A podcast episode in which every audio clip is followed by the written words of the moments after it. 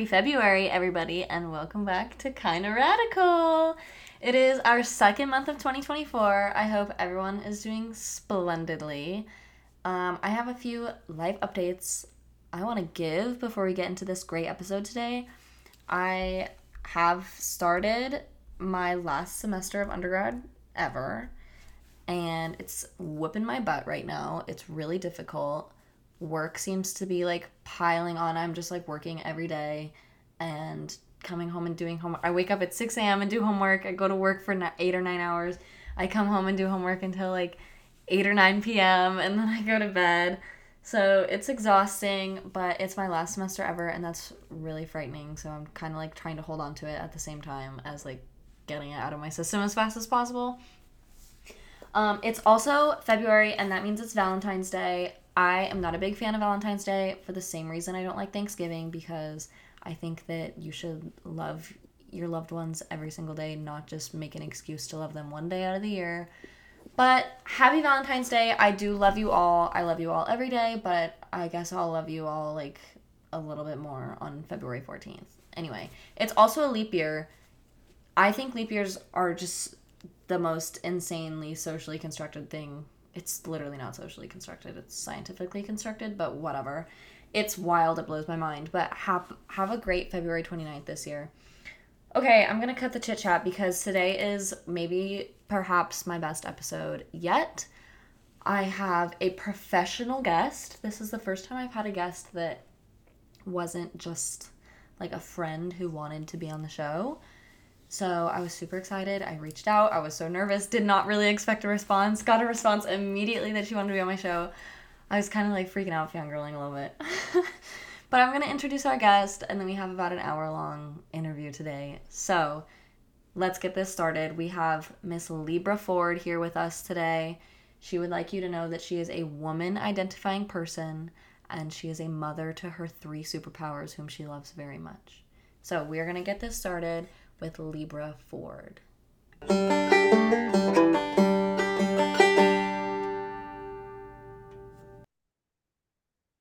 Hello, Libra. Welcome to my show, Kinda Radical.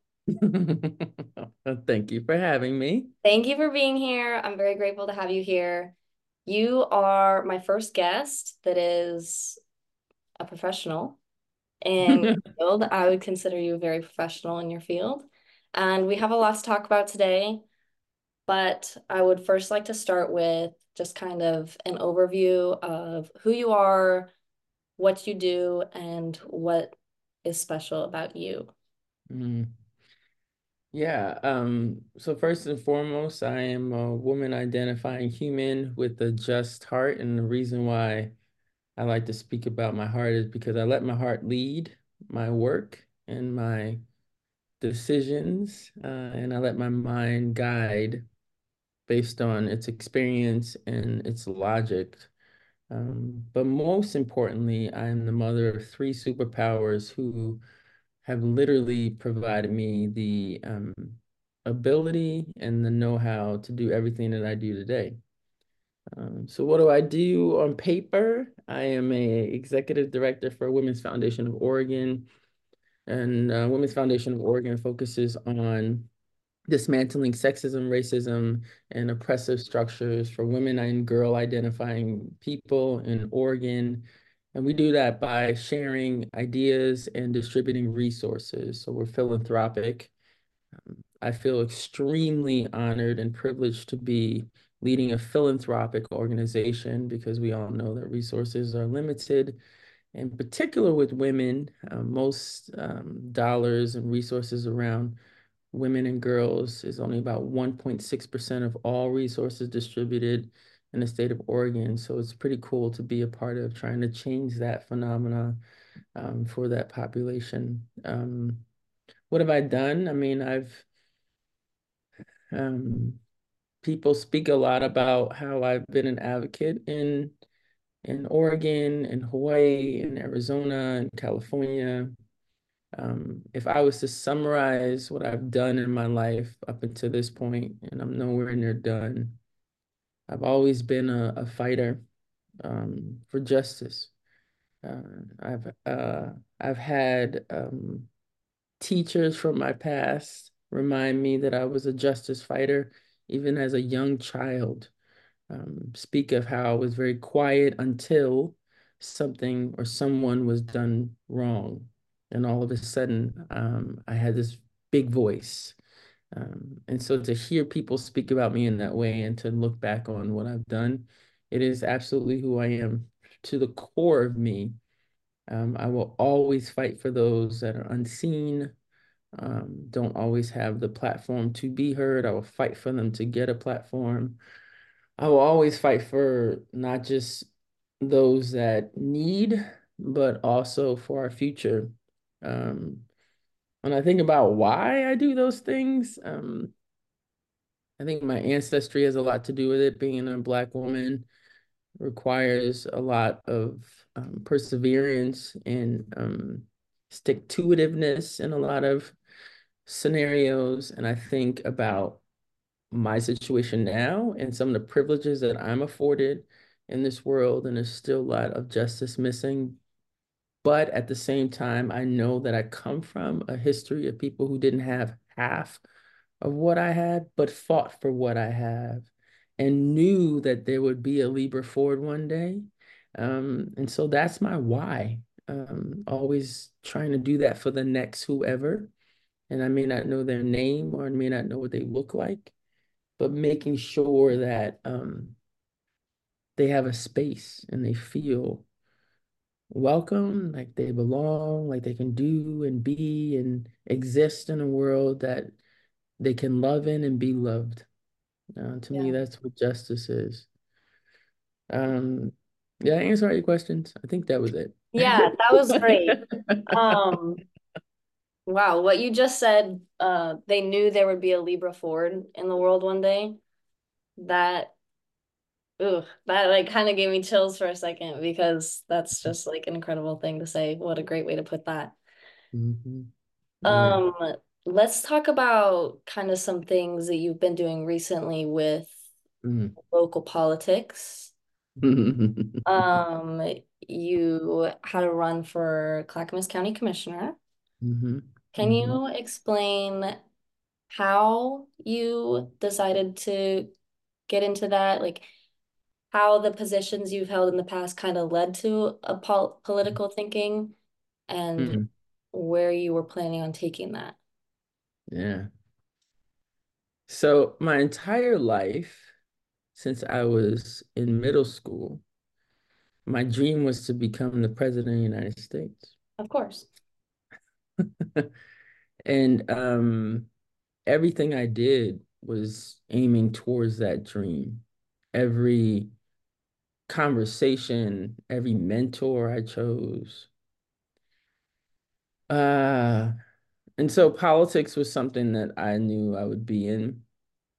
How and when was unclear to me. I hmm had children very young, and so I didn't know how that path would become mine. Um, and then I was associated with the military. I was married to someone who was in the Marine Corps, and then deployments happened. So then again, my path just wasn't clear there either. Um, but I think my first political stance was uh, in Hawaii, and my youngest daughter, this is how I began to call my kids my superpowers. She has been allergic to nuts since she was two. And uh, at this time, when she was in school, um, peanut butter in schools was a pretty regular thing. hmm Um, on and on the base, which is where she went to school, uh, many of the enlisted individuals, which is who I was associated with, their base salary is so low. Um, food insecurity is a thing. And so peanut butter and jelly was a really regular meal because it was affordable and it was something that everyone could have. But we were having trouble with her coming home with um, just allergy symptoms every day. So there was a PTA meeting. I went to it and, and they were like, oh, anything we need to discuss, we need to know about. And so I raised my hand and was like, hey, I've got a daughter. She's allergic to nuts.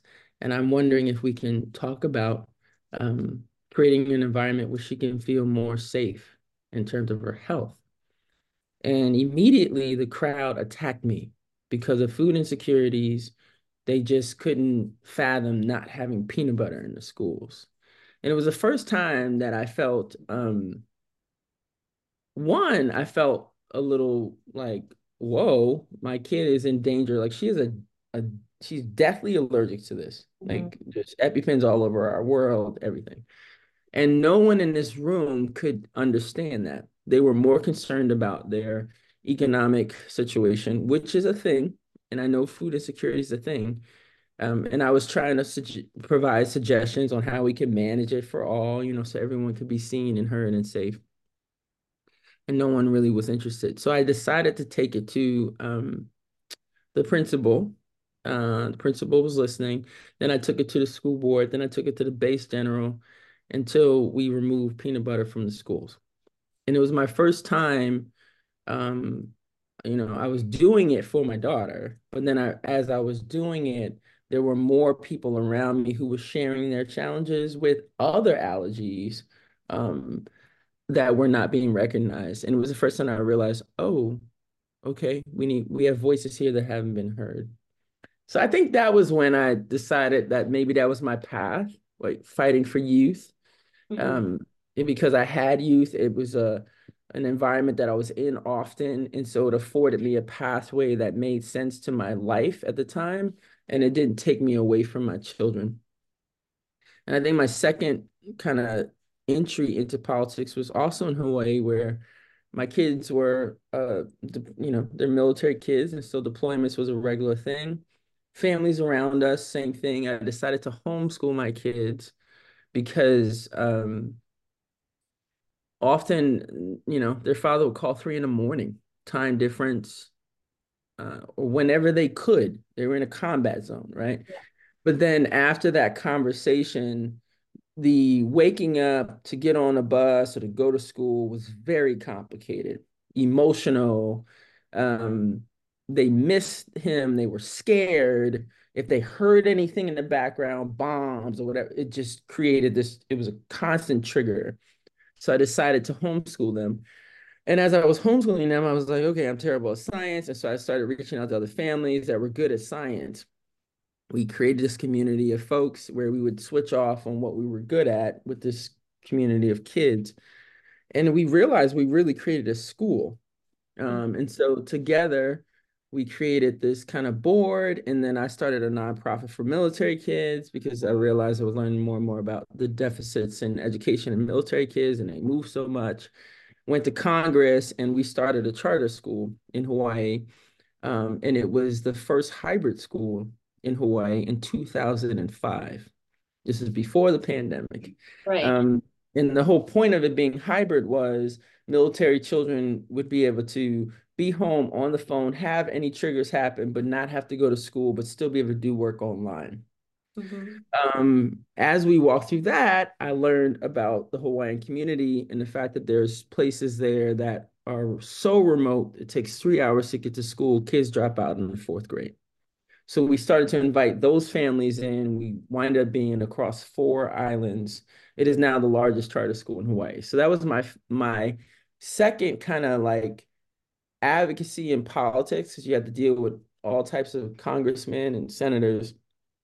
But that was my first, like, we can really make change together experience. And then I knew I had found a pathway to politics. Yeah. In, in uh, youth and education.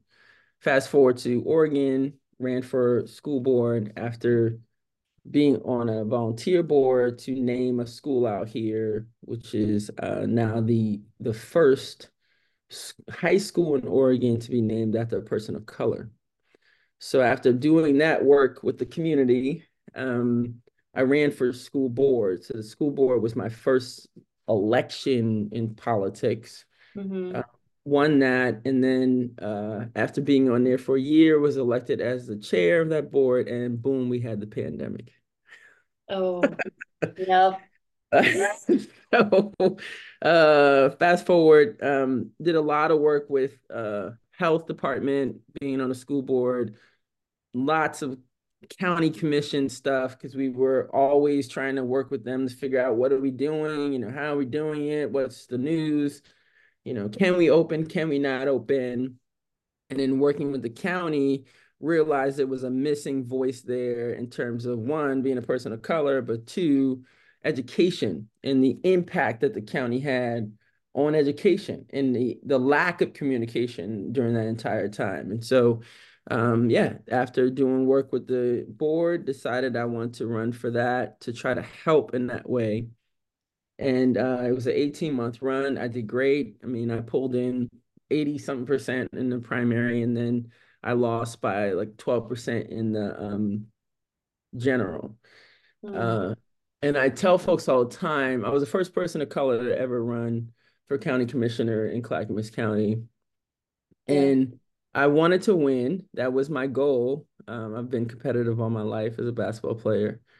But I also knew that it was bigger than me and it was an opportunity to pull folks out in a very considered conservative area um, to pull folks out of their homes and allow them to have a voice. And that's exactly what we did. Mm-hmm. we had um i mean we had over 80,000 people say yes in my election um within a in a and we had the most votes ever show out in that election and so that tells me something about community, right? People showed up, they showed out. Um, unfortunately, I did not win. And, and, and losing an election is an experience. But I also know that um, in life, I never lose. I either win or I learn. And I learned a lot about community during that collection, that election. I learned who was here, I learned the um, experience of so many people that w- they were sharing with me. Again, similar to my other experiences, as you move through, people start to open up to you. These have been my privileges in these these uh, platforms, and now I feel more rooted in this community than ever before um, mm. because I know more. I've met more people. Um, I feel like I have a place here and as much as this is a conservative county, and there's lots of people who would not like me to say that I have a place here. Mm-hmm. I absolutely have a place here. And I'm excited to be here and I'm excited to contribute. Um, and that's kind of how I winded up in politics here in Oregon. I don't think I'll ever show up in any state and not wind up doing something that I have some experience in and I feel like I can contribute to. It is my my way. Um, and so I'm happy that I was able to do that. And I'm not done. You know, I'm still yeah. working through a lot of different things, but it's been a great ride so far. Mm-hmm. Well, it seems like you've done already like immeasurable greatness uh, mm-hmm. where where you ever you have been living. Um, I want to talk about something that I am currently struggling with a lot. I'm about to graduate college, and I want to go into this world with a career that mm-hmm. does something and makes a difference. And there's not a crack open for me that I can find. And I'm applying to every single internship and every single job and reaching out to everyone I know and volunteer opportunities and reaching out to people for this podcast. And I can't seem to find a place where they want me. Mm. And mm. I mm. am struggling because I feel like starting at a local level is I'm I'm struggling to see the larger impact that that's going to have and I think that you have a lot to say about this because you've worked at a local level. Um, in the grand scheme of things, Clackamas County is just a little mm. tiny place, but mm. like you said, such a massive community like supported you. And mm-hmm. so I guess personally and selfishly, I'm asking for advice because I want to start at the top and the top's not letting me in. And I guess I what please help me, Libra. yeah. Top doesn't let me in either, by the way, but you know, I just barge in. But uh I get it. And a statement you made was um trying to find a place where you where they want you and i think what i've learned is um many places will not want you They won't know that they need you. And those places, you know, they're losing out because they haven't really done the work that they need to do to make sure that they are seeking you. And that's not your issue. And it's not something that you need to solve for them. The most powerful way to find your place is volunteerism. It doesn't pay. So you may have to just do, you know, side things and then volunteerism becomes like your other side thing, right? Like it's a full-time job. But everything that I've done in my life has started with volunteerism. And it wasn't until I now have a job, my last two jobs, I will say, were what I've been volunteering in, and I got paid for it. Okay. And in my volunteerism, I used it to grow. So, for example, when I was starting this school, I had a nonprofit. I had never started a nonprofit before. I learned. I started a board. I learned, right? Um, and then I learned all the state things, right? I learned how to talk to state officials. This was all on my volunteer time. Uh, fast forward, now when I'm on a board, I am well versed, right? So people invite me to boards because they know I'm well versed. I I've learned the hard way mm-hmm. through the trials and tribulation. Um, and now I have a job that all that volunteerism work is what I get paid to do. But it was through that work that also got me through the kind of gigs that I didn't really want to do. I was doing it just because I needed the money, but I would be okay because I knew that, you know, I would go home and start working on this other stuff. I believe that that's one pathway to find your why and your what.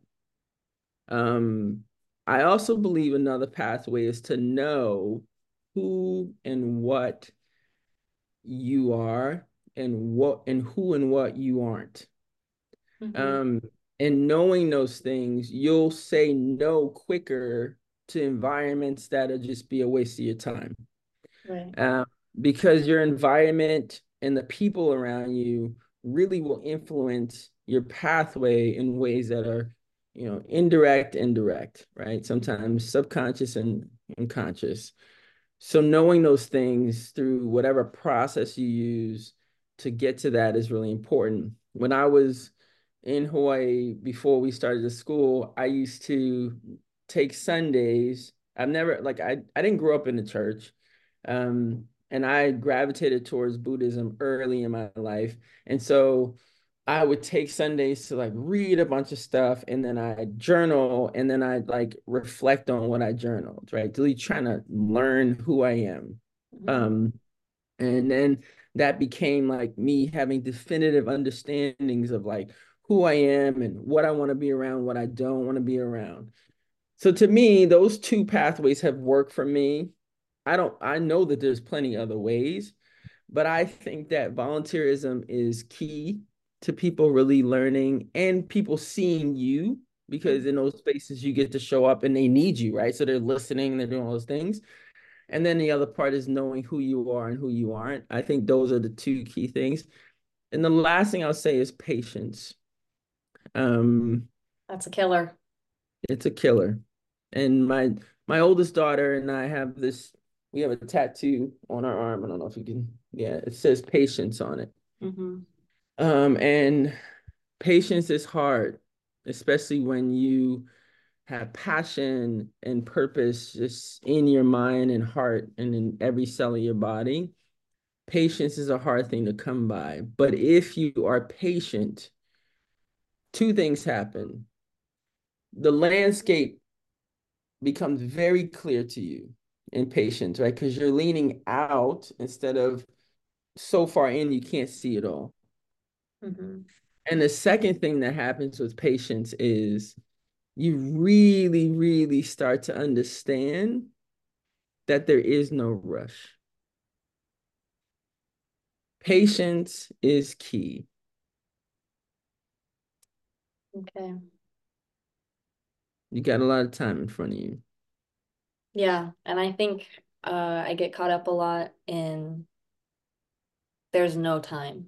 And I I mean, I'm 21 years old and I feel behind. Like I feel like I didn't do enough in high Mm, school and I didn't meet enough and network enough in college and now I'm graduating in four months and mm, mm. what in the world am I supposed to do? Yeah.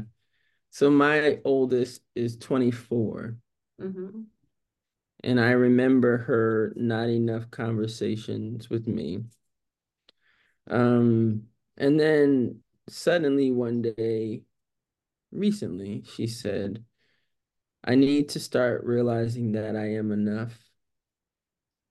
And I hand that to you because the world has done this thing to us as humans in making us think that we're not doing things fast enough. You know, it's all the the deficit approach thinking to achieving.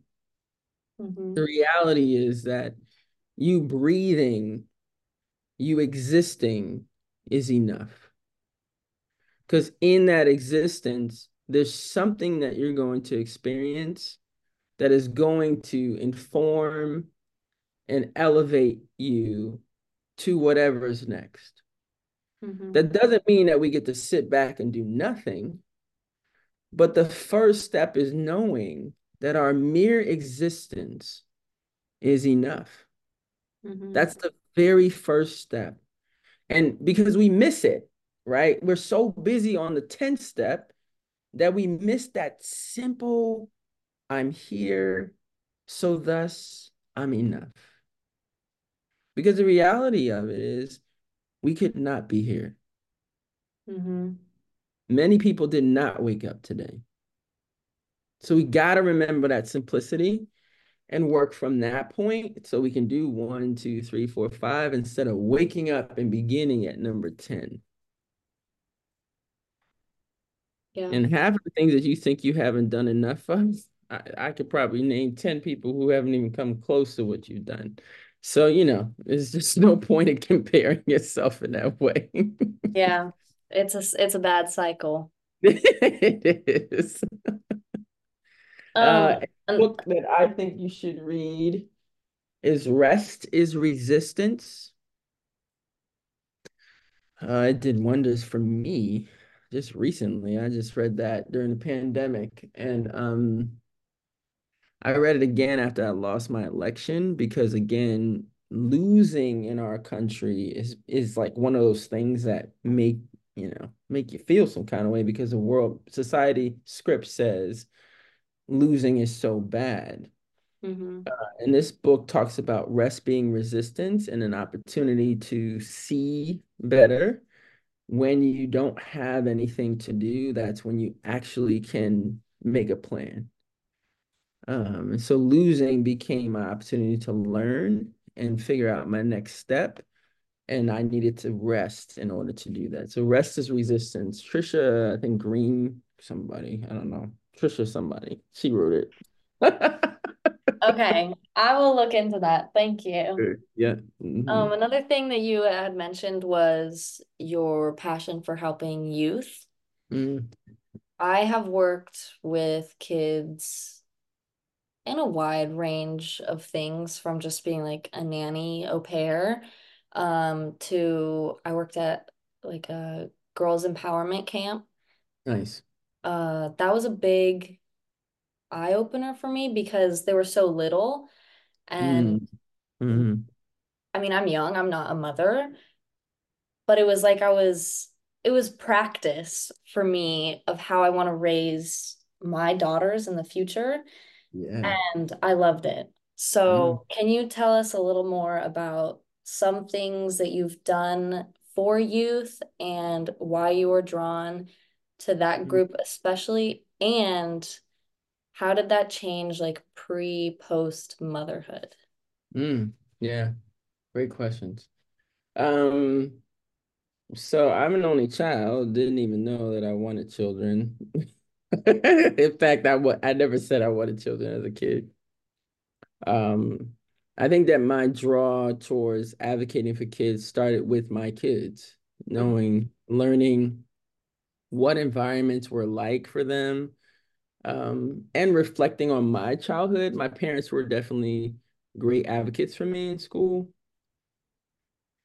Reflecting on that experience, reflecting on their experience, reflecting on what I could do, reflecting on my knowledge in the world, um, my experience and how I could impact their experience in a positive way became my initial thing, right? It wasn't necessarily going to become my job. But in doing that and this in seeing the opportunities that were afforded to all kids, um, initially fighting for my kids, but then fighting for all kids, it really gave me joy. Um, and it goes back to my belief that someone did it for me and they did not know my name. That is a value of mine. I'm required to do it for somebody else. And mm-hmm. to me, doing it for youth is easy because they are immediately impacted when something positive happens to their world. They also don't have a lot of societal script understanding, so their response to it is very genuine and like in the moment, um, clear that they're joyful, happy, safe, all those things become very clear. Yeah. So it makes it easy to do it for them. Um, but more importantly, I think it's the the concept that uh, it takes one. This is a quote, and I don't know who said this, but it's it's another value of mine. It takes one caring adult to change a child's life, and I always want to be that one caring adult. Mm-hmm. Uh, I've had several in my life. I was gifted with that powerful, caring adults, people with influence and understanding and life experiences that I mean, my mom's best friend was James Baldwin's sister, um, who brought with her Toni Morrison, Alice Walker. These people were in my house on a regular basis, right? So these are powerful people who were speaking into my head. Mm-hmm. Um, and so reflecting on that and knowing that I can do that also is very important to me. Um, and I'll never stop fighting for kids. Never. It'll I will do that until the day I die. I have a book recommendation for you. Yeah. Uh, Somebody, Someone. Somebody, Someone. Someone else told me about this book. Who wrote that? Do you know? I can't remember. I read it years ago.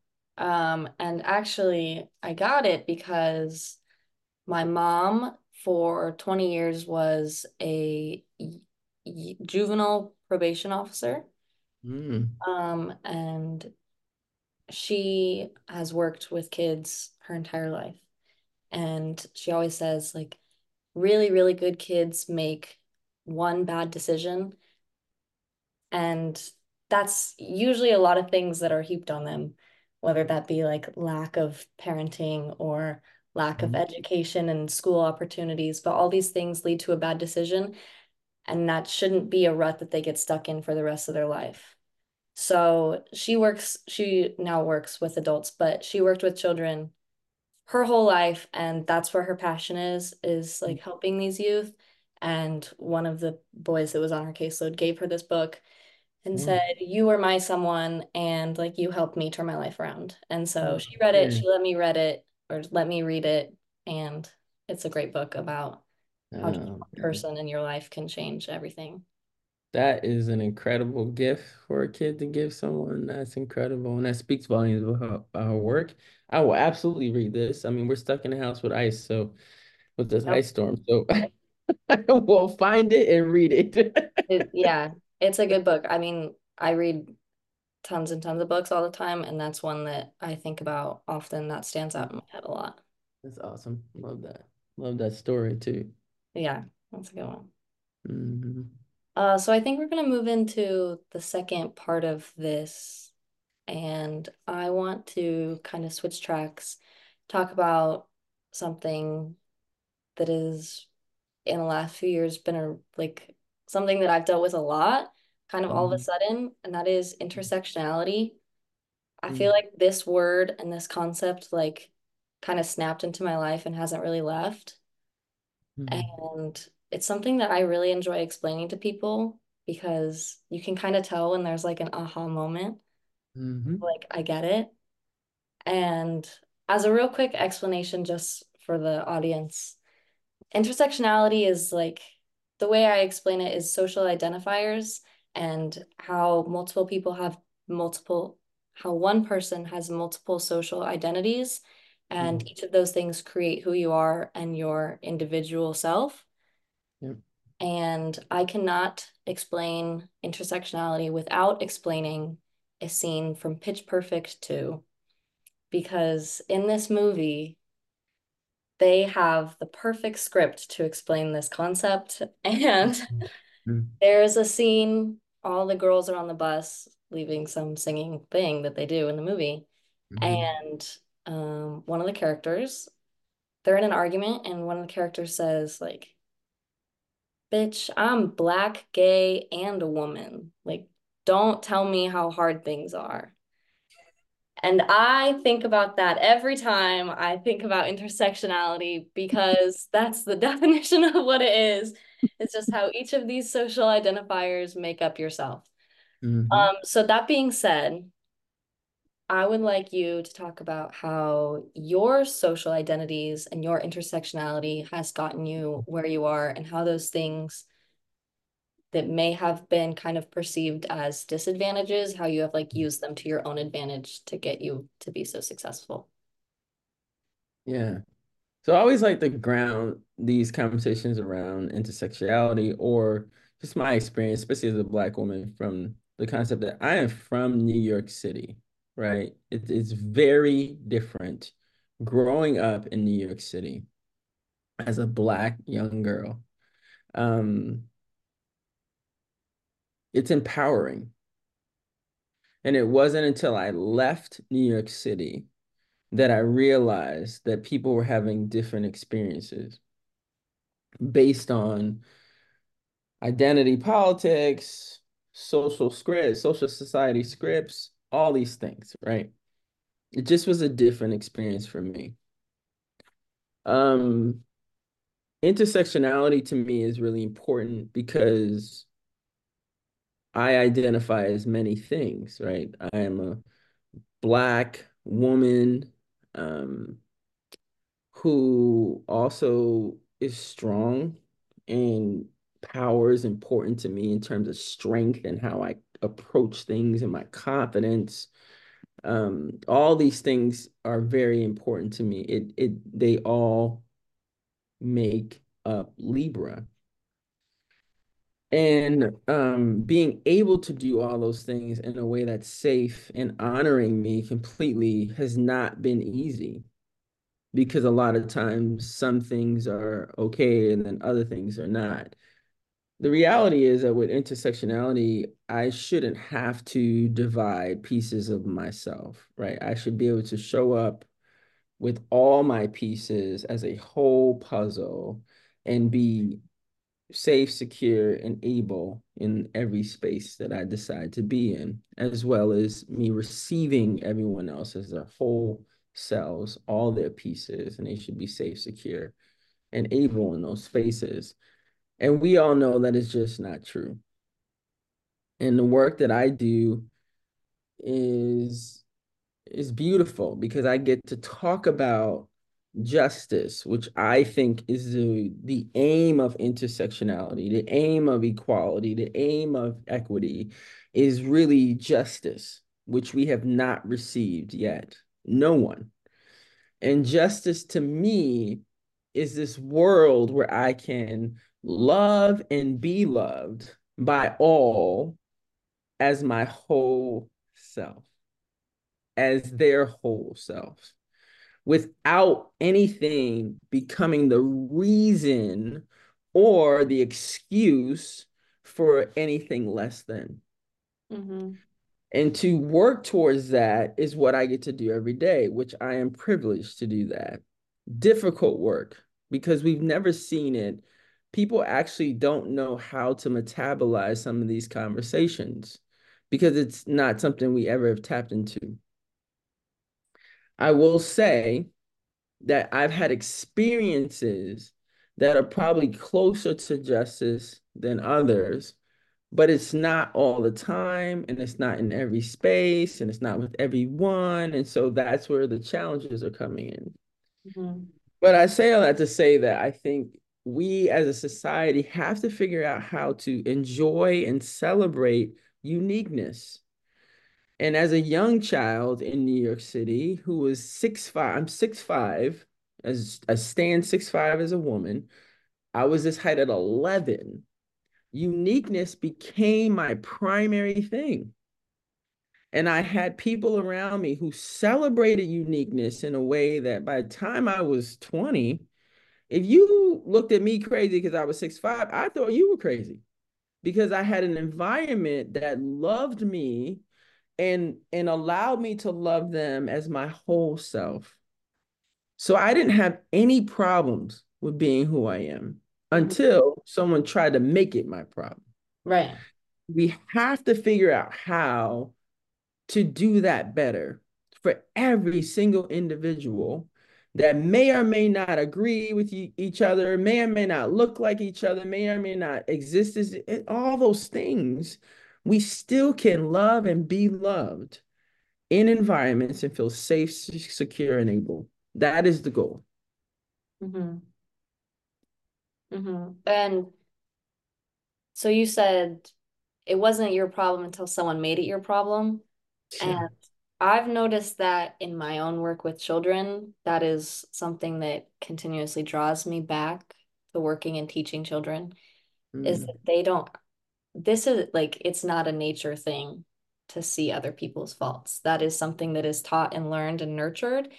Um, and when you're working with kids who don't compare me to a man or don't compare me to someone who is older or a different level of education it's refresh it's well it's extremely refreshing because they just don't know right. to compare that and intersectionality is not a thing to kids because comparison is not a thing to children and mm-hmm. that is something that i always love working with the youth mm.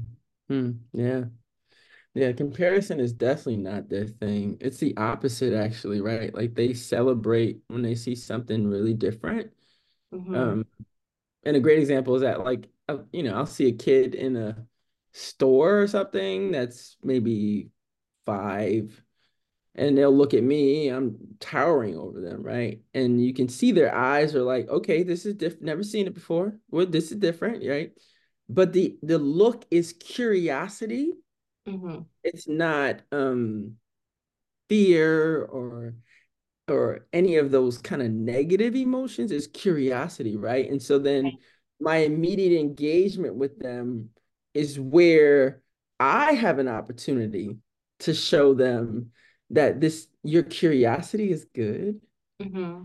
Let's let's go let's go there, right? Let's be good together um and then they they they jump on that wagon right they're like oh oh okay we can talk about it uh, uh, uh, you know and they're all in it right um and then that becomes their experience and it is really the onus on adults in those situations where uniqueness is there difference is there for us to to give them a reframing that is really healthy and I will give you an example. Recently, I have a nail tech that I've been with for four years, and I'm a nail I did person. notice. I did notice how gorgeous your nails. nails.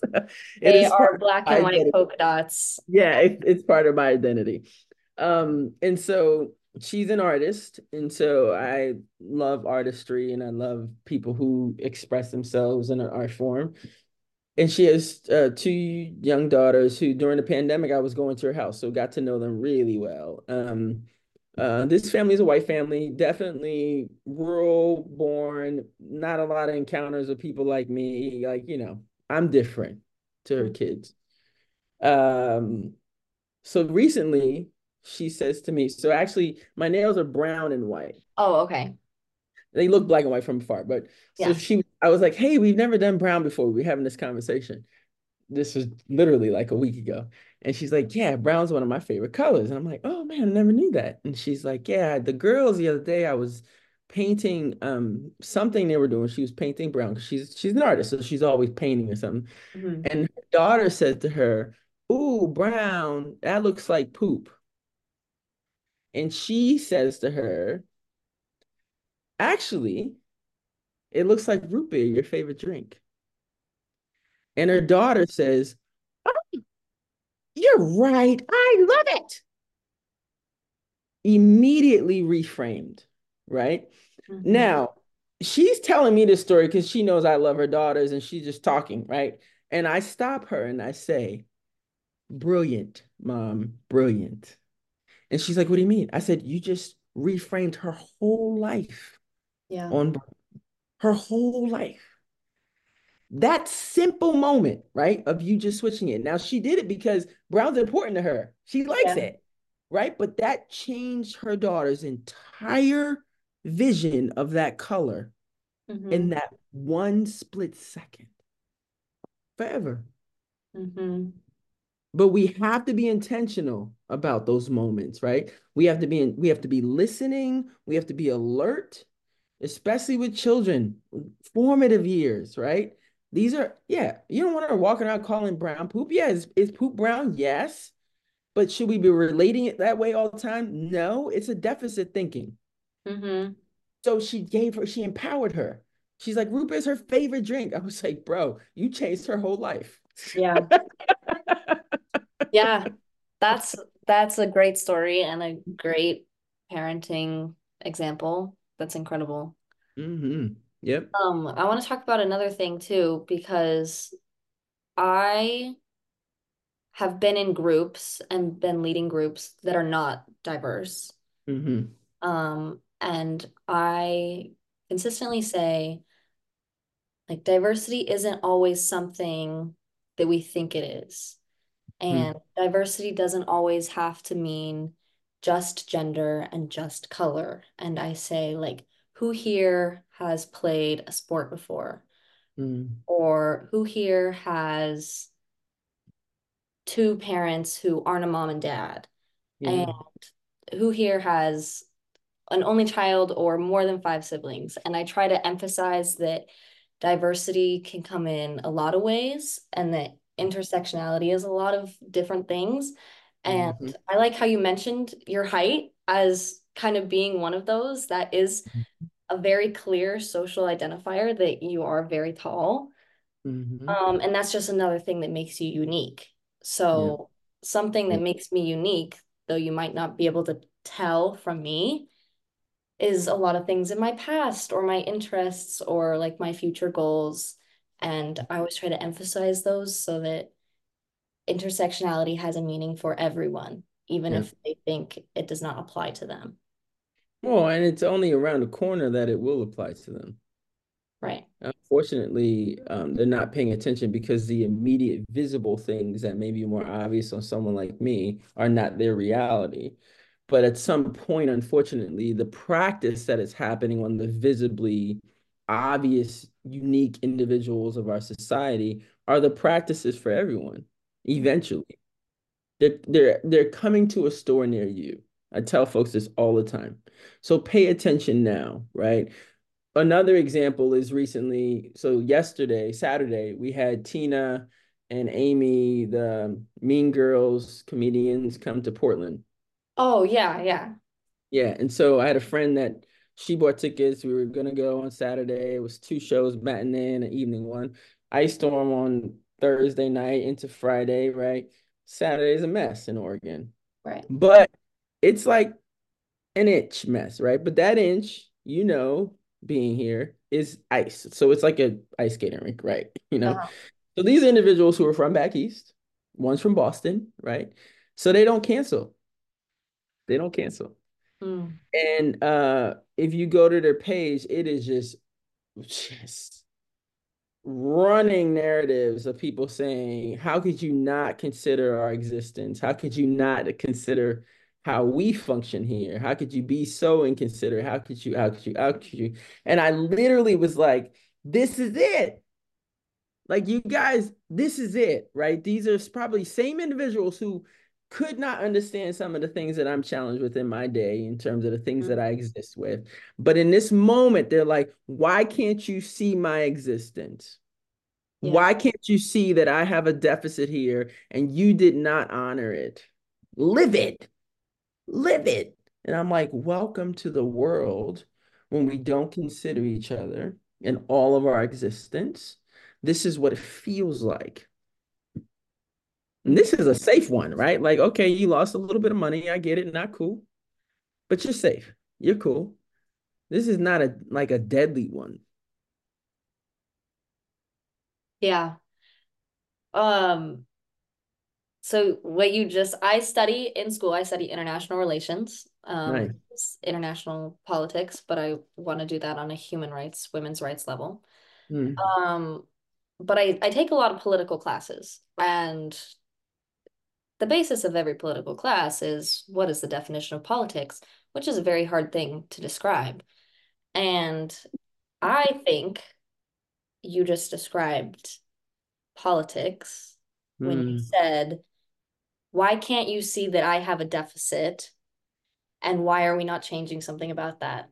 And to me, that's how politics works, is that people like you or like me see a deficit and we want to change it, and we do that politically. Yeah. Um, And diversity matters because if, let's say, this was a group, if someone from Oregon was not at that table, mhm, then you don't see the deficit.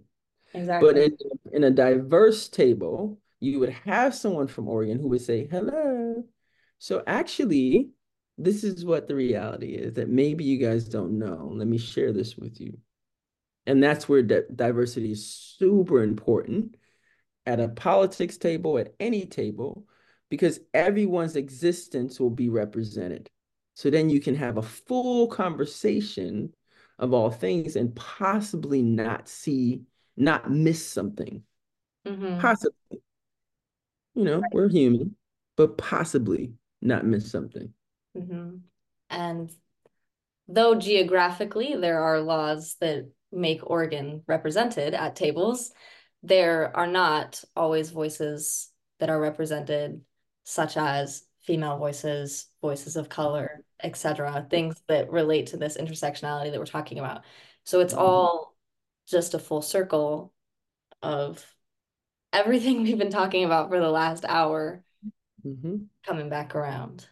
And and the last thing what you said about uniqueness and you know your questions about owning that to me that's where when you want to show up in spaces or you want to be in spaces owning your uniqueness gives you absolute value. Because what you can represent and the voice that you have is unlike any other person at that table. That should be an asset. That should be a value that we consider and honor. And that in itself, understanding it, showing up with that confidence is what I believe is needed more, not just from the person knowing they bring that, but also from the people wanting it. That is the key to me to justice is knowing, yeah, I'm I'm different. I'm not like you. And I'm going to be this way at this table because I know it offers a voice that will help make informed decisions for us all. Hmm. Yes. This is this is good. I needed to let that fester in my brain for a minute. Yeah. Um, Yeah. so we've talked about intersectionality and how you have used that to your advantage. And what advice would you give to people that have either like very noticeable social differences, no social differences, they don't think that they're special or unique? How would they use that as an advantage to their own success? Hmm. Um, I think an example would help bring home my how. One one of the things I've done in my career is affordable housing, uh, partnerships with nonprofits, working with development companies, and development companies come with a lot of money and a lot of experience in building that nonprofits don't, right? And that partnership is really important. And my first experience at the table of a partnership like that, they spoke a lot about the resources they bring and the resources being millions of dollars. Clear, right? They were the grand guarantors They were taking all of the risk financially, and they could put a dollar amount to it. And when they were done on this kind of monologue of we bring so much money to the table, I said, I appreciate that. And we're excited to be here and learn from you guys about those resources. But at the same time, we bring an invaluable resource, and that is community. And we bring an invaluable resource, and that's relationships. And though we may not be able to put an exact dollar amount on it, that value at this table is irreplaceable. Mm-hmm. So you are replaceable. I can find somebody else with money. We are not. And in that moment, I remember the owner saying to me, I've never come to a table thinking that someone else was outvaluing us because we've always had so much cash. Mm-hmm. This is the first moment that I realized we've always been outvalued. So I say that to say my advice to everyone is know your value because more than likely in you owning your uniqueness and you owning who you are you're going to outvalue everybody else at the table and though that is not the goal because we all should be respecting each other not knowing your value makes you irreplaceable makes you replaceable excuse me but knowing your value and knowing that it is unique and no one else comes with it makes you irreplaceable and we mm-hmm. need you at every table. So own it. Mm-hmm. Uh, my father's favorite quote, and I always like to tell people this he was an actor. He would always say, Libra, there's only one role to play because every other role is taken. So play it well. Mm. And as a kid, I would be like, oh, God, dad, okay. And now that he's no longer here, I get it.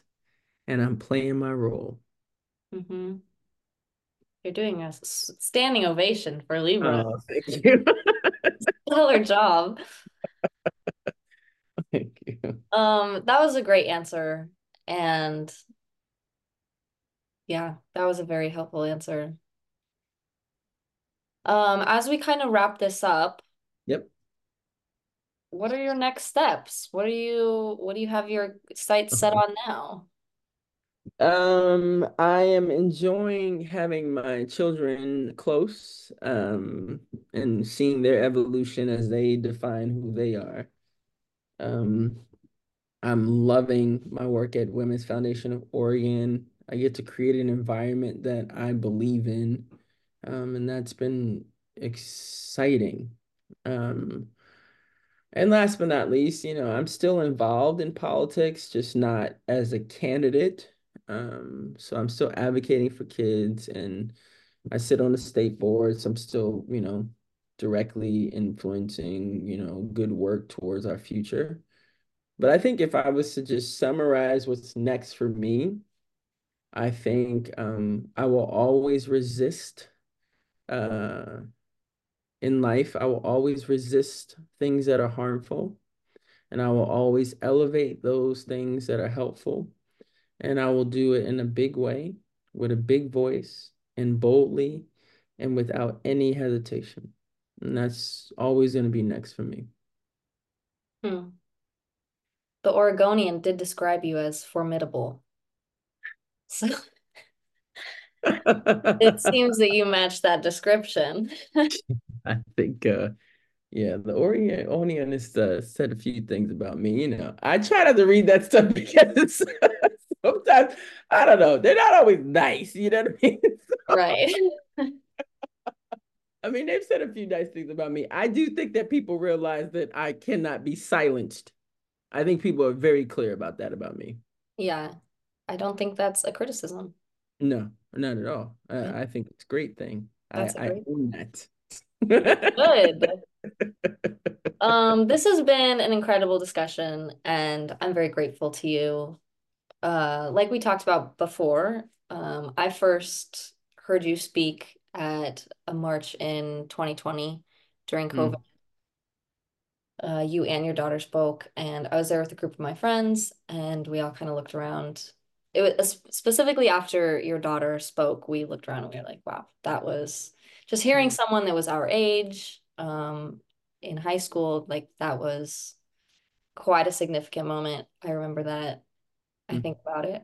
I think Yeah. about that time, that period of my life, and the work that I did and the work that I do and what you do. And I followed you on social medias, and both of my mothers follow you on social media, and they were the Nice. ones that encouraged me to reach out to you because they respect your work so much.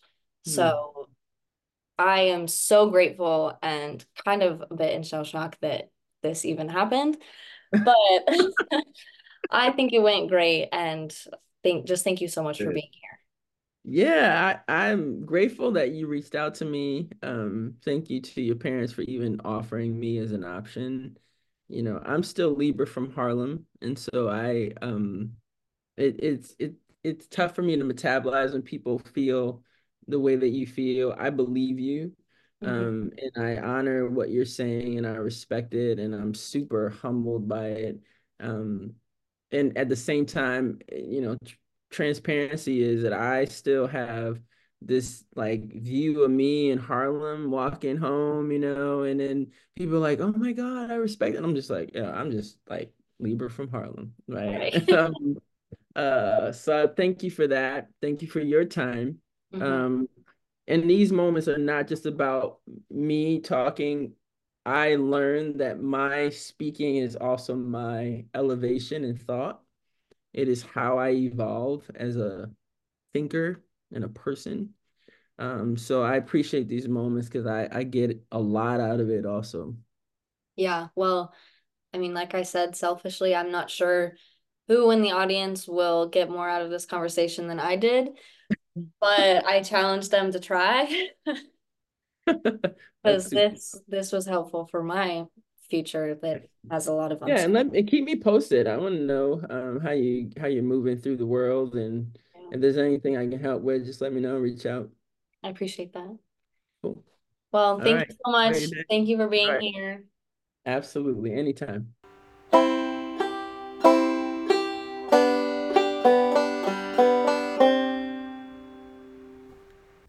That is going to complete the show for today. Thank you all for listening. Thank you to Libra. I'm beyond grateful for the opportunity that I had to interview with you today and get to know you better and hear your thoughts on so many different things that were so helpful. I hope they're helpful to listeners as well. And thank you for being here. Have a great month, and I will see you in March. Big plans coming for March International Women's Day, National Women's Month. So, looking forward to seeing you all back here next month for Kinda Radical. Mwah. Goodbye.